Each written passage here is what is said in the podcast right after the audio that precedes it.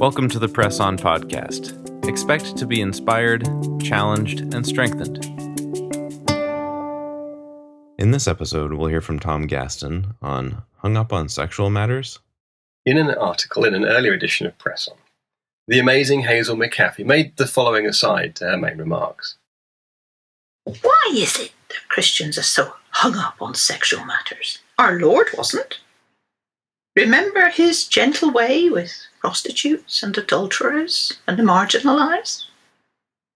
And the very same passages in the epistles that talk about same sex relationships also list greed and idolatry and envy and gossip. Oh dear. Jesus' words echo uncomfortably here, don't they? Let him that is without sin cast the first stone. But that's a whole subject in itself. Hazel raises a valid question. It does seem to me that often Christians are hung up on sexual matters, to use Hazel's phrase. The comparison she makes between the emphasis on sexual matters and the focus of Jesus' teaching strikes me as a, a challenge to all of us. It cannot be healthy for Christians to have their priorities so significantly out of step with their master. This will be the first in a series of articles about Christianity and sex, which I hope will encourage the reader to take a fresh view about this important topic, maybe challenge some ideas that need reconsidering, and ultimately reach a more satisfying narrative about sex. To start this series, in this article, I want to explore some reasons why some Christians have an unhelpful emphasis on sexual matters. Christianity is quite diverse, and, and not all Christians have these hang ups. Inevitably, this article is based on, in part, my own experience of our community, so it may speak primarily to those within the same community. However, I think these trends cross multiple communities and denominations, and it speaks to the fact that they are rooted in issues common to many Christians. In this article, I want to challenge us all, including myself, to think deeply about our motivations and be honest with ourselves about the sensitivities that are provoking us. I will propose several different explanations for why some Christians have become hung up on sexual matters. I suspect there's some truth in all of them, before concluding that there is a problem at the heart of Christian theology of sex. Before moving on, it's important to say something about the claim that some Christians are hung up on sexual matters. What I mean by this claim is that some Christians put a disproportionate emphasis on condemning sexual sins, both within their own communities and in the wider world. I think that some Christians have come to place a significance on sexual matters that is out of step with the priorities of Jesus and the apostles. This misalignment of priorities is concerning in itself, but also seems symptomatic of a deeper issue. For the purposes of this article, I will not be focusing on the question of the morality of different sexual activities. I will simply be observing that some Christians prioritize the condemnation of sexual activities above other behaviors. Christian attitudes to premarital sex and to homosexual acts are just two such examples. To evidence this disproportionate emphasis on sexual matters, let me give you the following thought experiment. Imagine a typical Christadelphian ecclesia. I want you to imagine four members of this imagined ecclesia. First is a successful business owner who is personally wealthy and respected in the community. He also refuses to pay his workers a fair wage. The second is a self employed builder and handyman. He asks his clients to pay him cash in hand so he doesn't have to pay tax. The third is a man who has been a member of the ecclesia all his life, and he has held a grudge against another member for 30 years, a grudge so intense that he refuses to even shake hands with this other person. And the fourth is an unmarried brother who has gotten his long term girlfriend pregnant following a one time indiscretion. Now ask yourself, in this imagined ecclesia, which member is going to be disfellowshipped, or at very least reprimanded? If your answer is only the unmarried brother, then that is pretty telling about our priorities as a community. This is not just about my experience. I put out a poll on a Christadelphian Facebook group and asked the question Do you think our community has put a disproportionate significance on issues of sex and relationships in contrast to other issues? The majority answer was yes. But more interesting than the poll itself were the comments that followed, because it became clear that some of those who'd answered no felt that what was lacking was an emphasis on healthy sexual relationships. The comments gave a picture of a community that was quick to condemn sexual sin, but gave little or no discussion as to how to have healthy and appropriate sexual relationships. Here is just a selection of those comments. I can say that churches and Christian ethics in general have put far too much emphasis on sexual sin and not enough on sexual harmony and satisfaction. We get all uptight about unmarried people having sex, and we couldn't care less about married people not having it. Especially as a young person, I felt there was a lot of emphasis on rules about what sex you can't have, but not much focus on healthy relationships. We tolerate all sorts of gossip and greed and so forth, whilst practicing a hard line on some forms of sin in regard to sex and relationships. We overemphasize the badness of sexual sins compared to other sins, but we don't do nearly enough to prepare people for sexual temptations they, that life can offer. My experience of the community is that we have some narrowly focused obsessions and some weirdly ignored blind spots. So, this is not just an issue about how Christians speak about those in the world, this is causing real harm to members of our own community. Now, of course, the Bible does have some things to say about sexual sin. For example, Jesus does condemn both adultery and sexual immorality. Whilst he refuses to cast the first stone against the woman taken in adultery, he tells her to go and sin no more. Jesus' own teaching on marriage, based on the creation story, exhibits his expectation that sexual relationships will be committed, faithful, and lifelong. And yet, if you think about the emphasis within Jesus' teaching, he mentions sexual immorality only four times in the Gospels and never mentions homosexual acts. In contrast, the sin words used most frequently by Jesus are hypocrisy, 21 times, and betrayal, 25 times. If you want to see Jesus' emphasis, see the excoriating condemnation he lays upon the Pharisees and the teachers of the law through Matthew 23. You snakes, you brood of vipers, how will you escape being condemned to hell. That's Matthew 23, verse 33. He is not talking about sexual matters, but about those who had twisted the commandments of God and neglected justice, mercy, and faithfulness.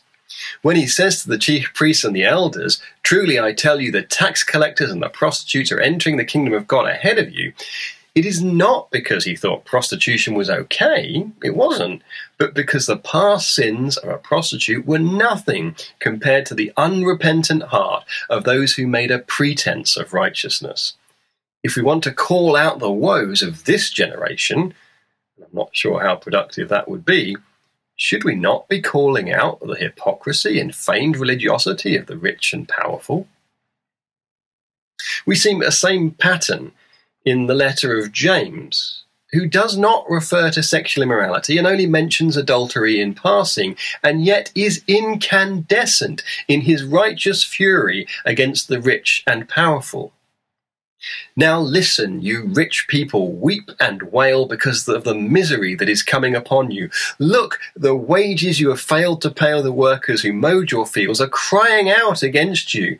The cries of the harvesters have reached the ears of the Lord Almighty. You have lived on the earth in luxury and self indulgence. You have fattened yourselves in the day of slaughter. You have condemned and murdered the innocent one who was not opposing you.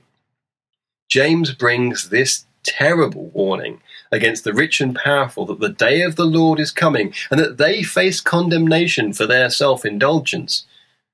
If James were writing his letter today, in a world of such rampant corruption, what do you think his emphasis would be?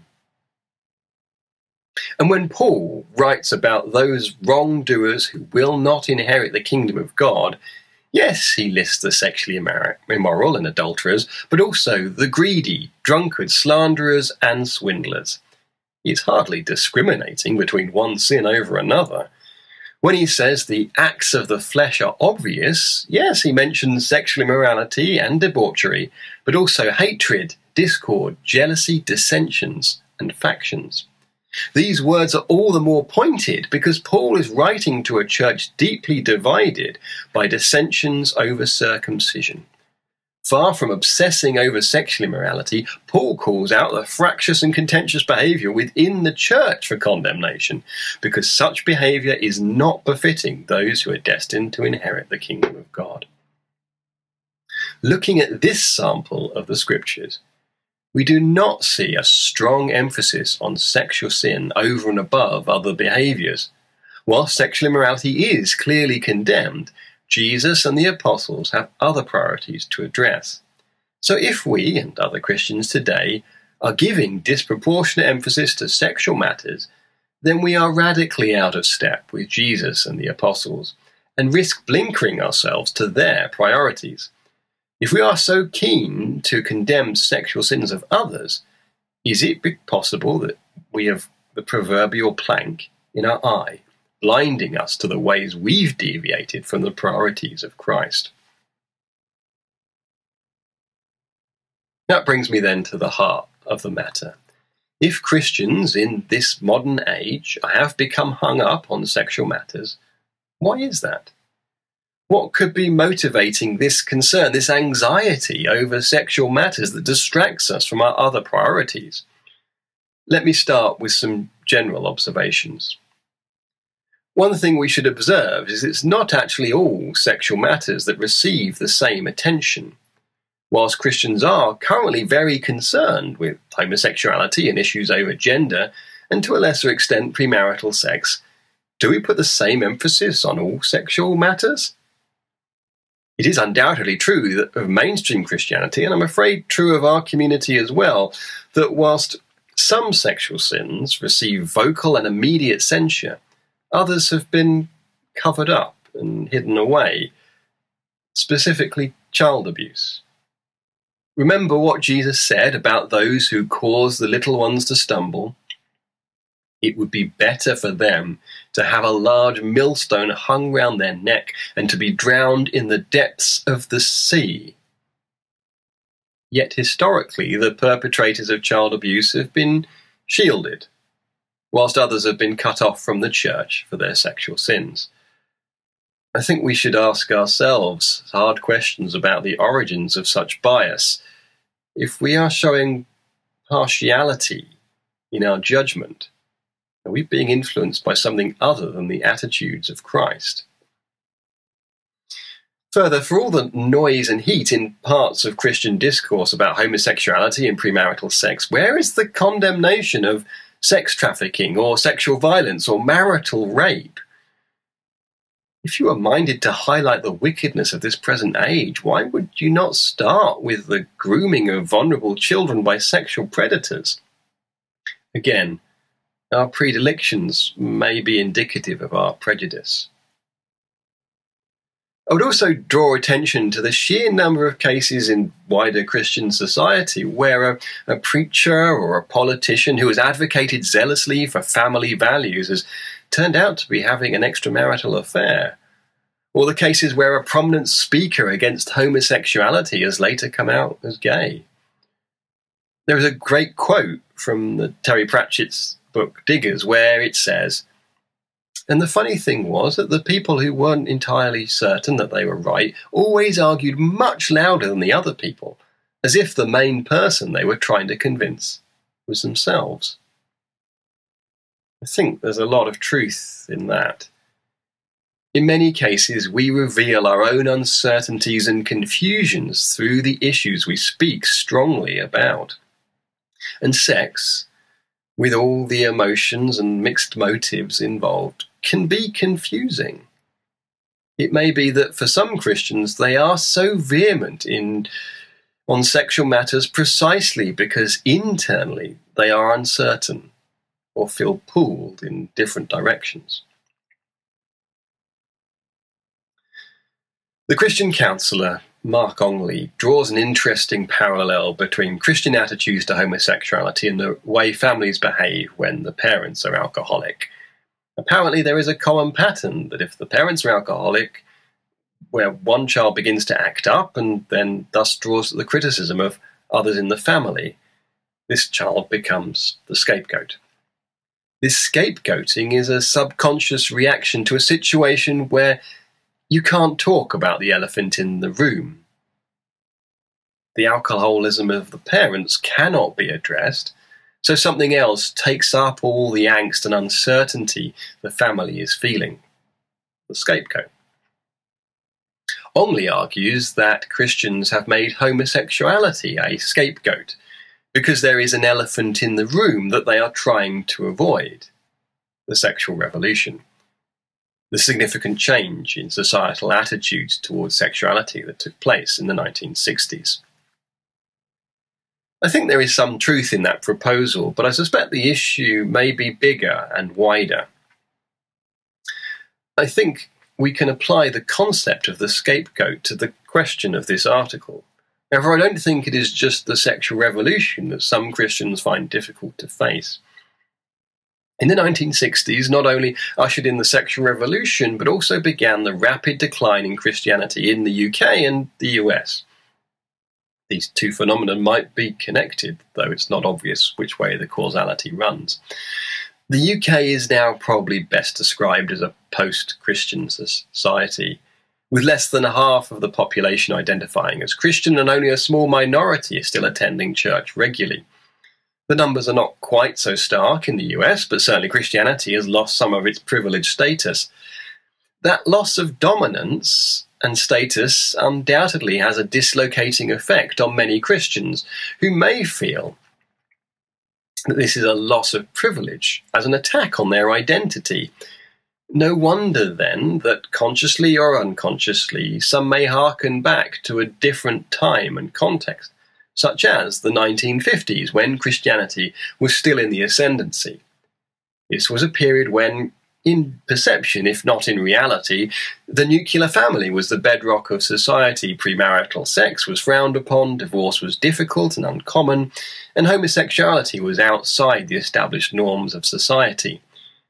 It may well be that there is something within the Christian subconscious that connects sexual freedom with the loss of Christian dominance in society. Thus, sexual matters particularly homosexuality, becomes a scapegoat because it is easier to name something external as a threat than to face our feelings about becoming a minority in a society that seems to be moving on from its Christian roots.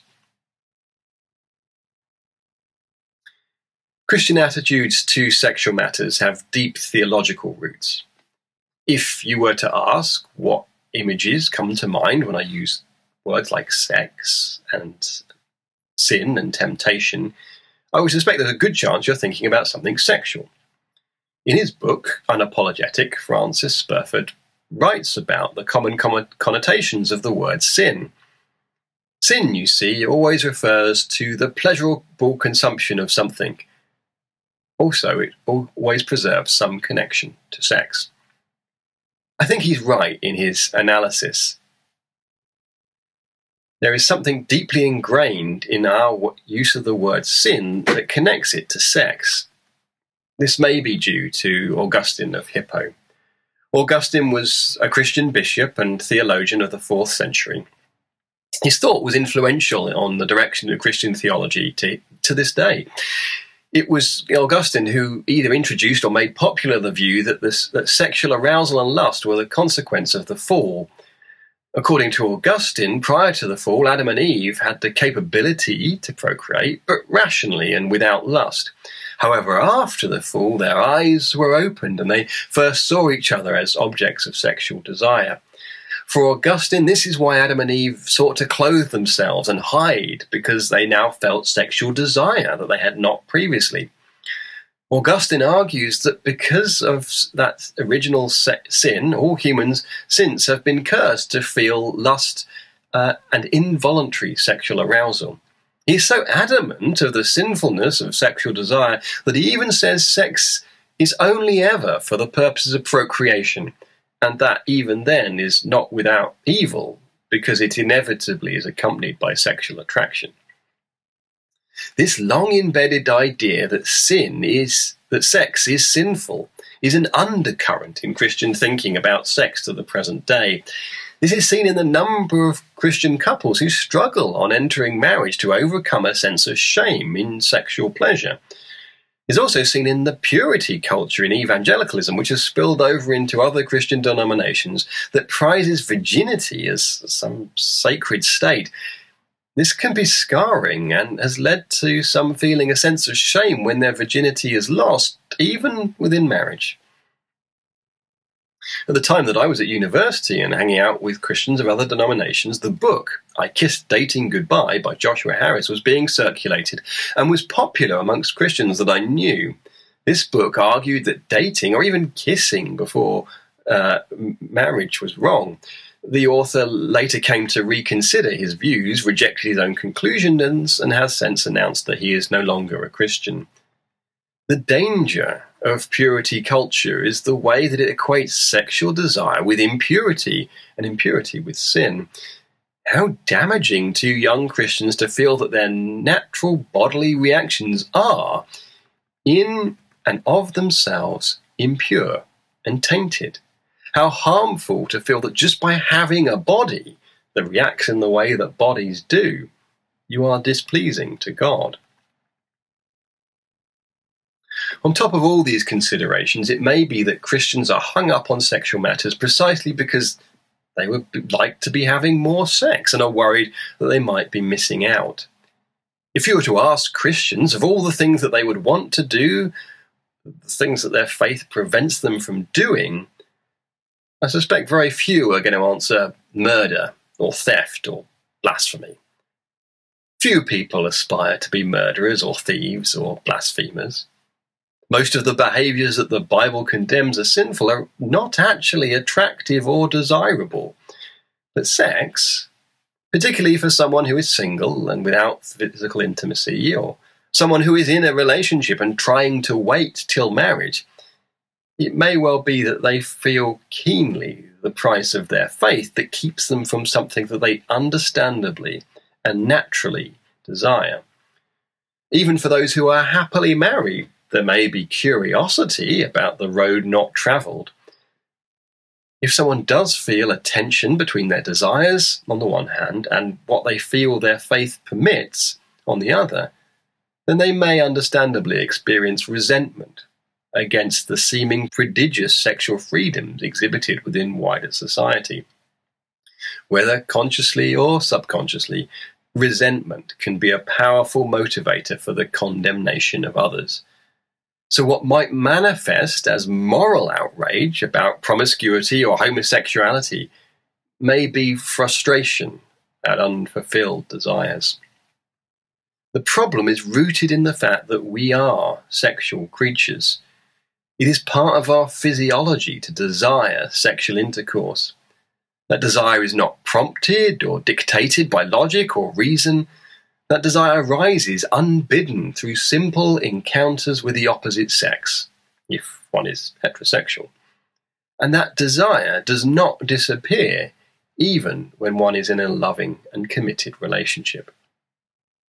We can think about the brain as having three main components the so called reptilian brain, uh, that is all about instinct, the limbic brain, that is all about emotions, and the neocortex, the rational part of the brain. This triune model has some problems, but it's a useful simplification for understanding the tension within our brains. The reptilian brain is responsible for impulses like hunger, thirst, and sexuality, but it is also based purely on instinct rather than rational choice. It is the neocortex that is doing the thinking and is trying to keep those impulses in check.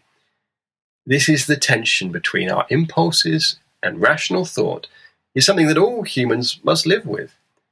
And Christians are, of course, human and not exempt from that tension. Christians will have the same impulses as other humans, but how they control those impulses and how they interpret them will be different. Now, if Christians have a long ingrained aspect of their theology that sexual impulses are impure and defiling, that sex is somehow inherently sinful, that they should aim for a state of sexual neutrality, and yet they, like all other human beings, are physiologically hardwired for regular and unprompted sexual impulses, isn't it just inevitable that that tension is going to spill over somehow? It may be that for some Christians, their internal discomfort over this tension between their theology and their physiology finds expression in active and sustained commentary on the sexual sins of others. Or, to put it more simply, perhaps some Christians are hung up on sexual matters because they can't make their own sexuality fit within their own theology. Okay, let's sum up. Why are some Christians hung up on sexual matters? There are likely to be many reasons bias and prejudice, culture and conditioning, force of habit. It may well be that in a post Christian generation, sometimes Christians are struggling to keep a sense of their own identity, and scapegoating certain sexual behaviors is easier than address their loss of status. But I think there are deeper and more fundamental problem, a theological problem. I think many Christians are yet to find a comfortable resolution between their theology and their sexuality, which leads to a comfort and resentment. This internal discomfort spills over into external condemnation of the sexual freedoms of others. This tension is likely to be detrimental to those Christians themselves and unlikely to make them well placed to give guidance to others. If Christians are hung up on sexual matters, they are likely to have their priorities skewed, focusing on premarital sex or homosexuality and ignoring far greater societal and personal ills. If we are to live up to the calling of Christ, then we need to align to his priorities. And that may mean that we need to take a fresh look at our theology of sexuality. I hope to address this in the next article in this series.